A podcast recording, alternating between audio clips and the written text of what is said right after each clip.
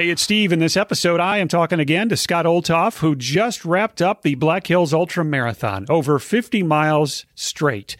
Back in episode 7501, we talked about his training, uh, his favorite running shoes, things like donut sticks and Gatorade, and of course, World Vision. So here I go, catching up again with Scott Olthoff not long after finishing the Black Hills Ultra Marathon. Good morning. Hello, Scott. How are you? I'm doing well. Are you? Are you?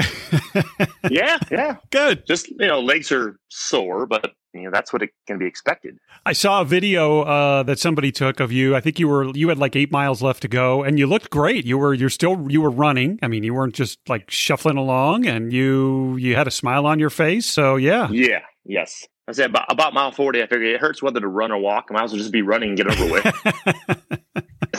okay, so you've wrapped up the Black Hills Marathon, Ultra Marathon, Ultra Marathon, over 50 miles. You did this on Saturday. Uh, overall, uh, you know, how did you think it went? How was the weather? How do you? How was your performance? I know you weren't out there to break some sort of record. Yep. Based on other ultras you'd done, how do you feel? Uh, first of all, the weather was perfect. I ended up about 55 in the morning, about 70 to 75 at the warmest. Uh, a lot of peekaboo sunshine a little bit of sprinkles at the end. So it could be perfect for that this time of year because it can be hot uh, just like Tuesday and Wednesday of last week, it was in the 90s. So very, very thankful for that. Overall, the race went really well. It's kind of what I expected. Expected very difficult conditions. Um, I finished right at 14 hours, which you know I told you I was going to take the whole time, and I did.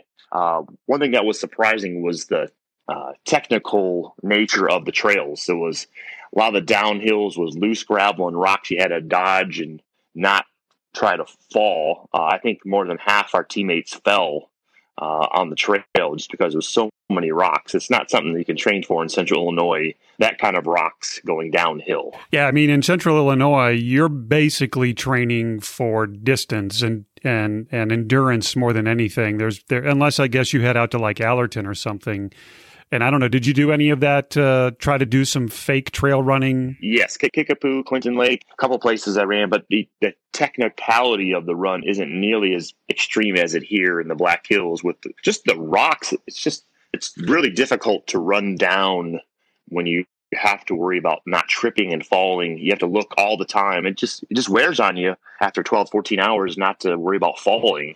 So that's why a lot of our teammates fell. Um, but uh, yeah, it was a lot of climbing, 60, 800 feet of climbing, I think, and about 7,000 feet of descent. Uh, can't you can't uh, mimic that anywhere in Central Illinois. So, yeah, a little sore today. I'll be sore for a few days, obviously, but uh, overall, I thought it was it went really well. Now, as we record, it's Sunday, and you were going to head back on Monday. And do you do you purposely built in just sort of day of recovery? Because yes, you know, obviously getting in the car or on an airplane the day after would be pretty rough. Yeah, my parents actually drove out with me, so they're going to help drive back, which is nice. You can stop every hour or so and stretch out. But yeah, definitely need a day to just kind of walk about, try to get your legs back a little bit. Um, but yeah, so t- today is just kind of a day of rest. We may just drive around, see some of the sights around Rapid City today, get out and walk around, just so I can get my legs loosened up again. All right. Any other stories from some of your uh, your co-runners? I know you had a network of uh, of, of, runners that uh, you kept in touch with online and ran virtually with. How'd everybody else do? Everybody make it through safely? Uh, we did have one, Chad Dykstra from uh, Lower Michigan. He finished first, uh, forty and older, and he won an award for that. he, he, he's a really gifted runner. Runs the sand dunes of, Southern Lake, Michigan, and just did tremendous. So he actually won the masters uh, of uh, age division, 40 and older. That's great. That's really great. All right, let's talk about food briefly because one of the things that was uh, fun about our first conversation a while back on the podcast was your you would uh, stop very often at the Circle K's and get the donut sticks and uh, and uh, I can't remember which which Gatorade it was, but how about the food on the on the Black Hills Ultra? Was it good? Was it up to par? Yeah, so pretty much took three shots of Mountain Dew every aid station. Just need the caffeine to keep going. And then I filled my water bottles up. Um, and then uh, yeah, the food food was typical for for aid stations doing ultras. It's it's all the sweets, the soda, Coke, Mountain Dew. Uh, Skittles, M and M's, a little bit of everything. You know, sometimes you feel like eating that stuff. Sometimes you just need a peanut butter and jelly sandwich. Sometimes you just need um, just some sugar. So it's good to have a variety of things. So you never know how your stomach's going to act. Right. What's next? What do you got on your schedule? Because I know you like to keep running long distances, so that way you're always sort of kind of trained for the next marathon. So what's next on your run calendar? I haven't signed up for anything, but I'm tentatively going to plan on running the Illinois Marathon in September. I mean, I'm pretty much already in shape for it. As long as my legs recover right, uh, I'll probably run the Illinois Marathon in September. And haven't really decided anything after that. I was going to kind of wait to see how I did. Was not injured after this race, whether to do anything more the rest of the fall. But tentatively going to run the Illinois Marathon in September. And you know, with regard to injury, you stayed mostly injury free on this particular run, and uh, you, you feel like you're going to be able to bounce back um, pretty quickly? I think so. I mean, I, I, mean, I'm walking around pretty good this morning, which is good.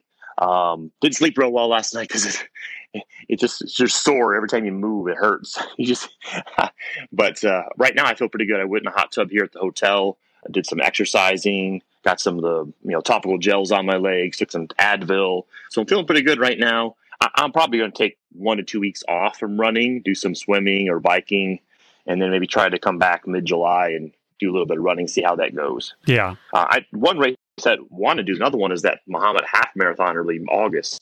I'd like to do that too. That would just be kind of a get back to it rate run, I guess. Yeah, that's a good one. I, I ran that one many years ago, and I do remember it being in August and it being very, very hot. But uh, that that sounds like a good one because you'll have taken some time away, but your body will still very much be in long distance mode. So that makes sense. Yes. So you've done other ultras. This one you hit right at 14 hours. Is that your fastest, slowest, right in the middle? Uh, well, slowest for 50 miler, but you know I did that 50 miler in South Africa in 2013, but that was all on the road, and it, you know that was the same kind of climb, but because you're on the road, you don't have to watch your feet everywhere. You can go downhill and just run and not worry about falling.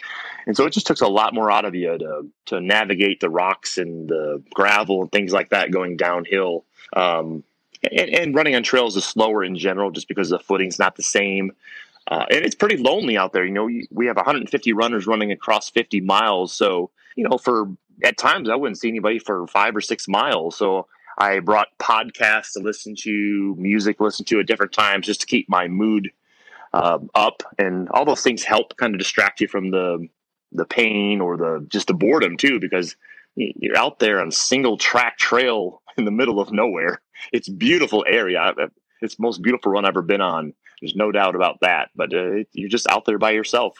So when there's 150 runners, do you, you do you all go off at once, or would that be a little confusing? Do you go off based on your time? it goes all off at once. So like the first four or five miles, you're in a group. But by the time you get the first aid station, after the first aid station, it's spread out enough, uh, and then you're on your own. So um, there was about uh, yeah 150 runners or so, and every aid station is about seven seven and a half miles apart. So after the first aid station, I didn't see too many people. Occasionally, come across someone and talk for a while, but then um, different paces, or if you have to stop, um, you'd lose that person and not see the rest of the day. Yeah. What was the longest you had to stop for refreshments or just to rest your legs or whatever? I really tried to limit my stops because, you know, if you stop five minutes over seven aid stations, that's 35 minutes. So I tried to just be focused on refilling my water bottles, uh, getting some Mountain Dew, any other food that I may need, and then just take off. Even if I'm just walking the first whatever. As long as I keep moving, the worst thing you can do is stop and rest.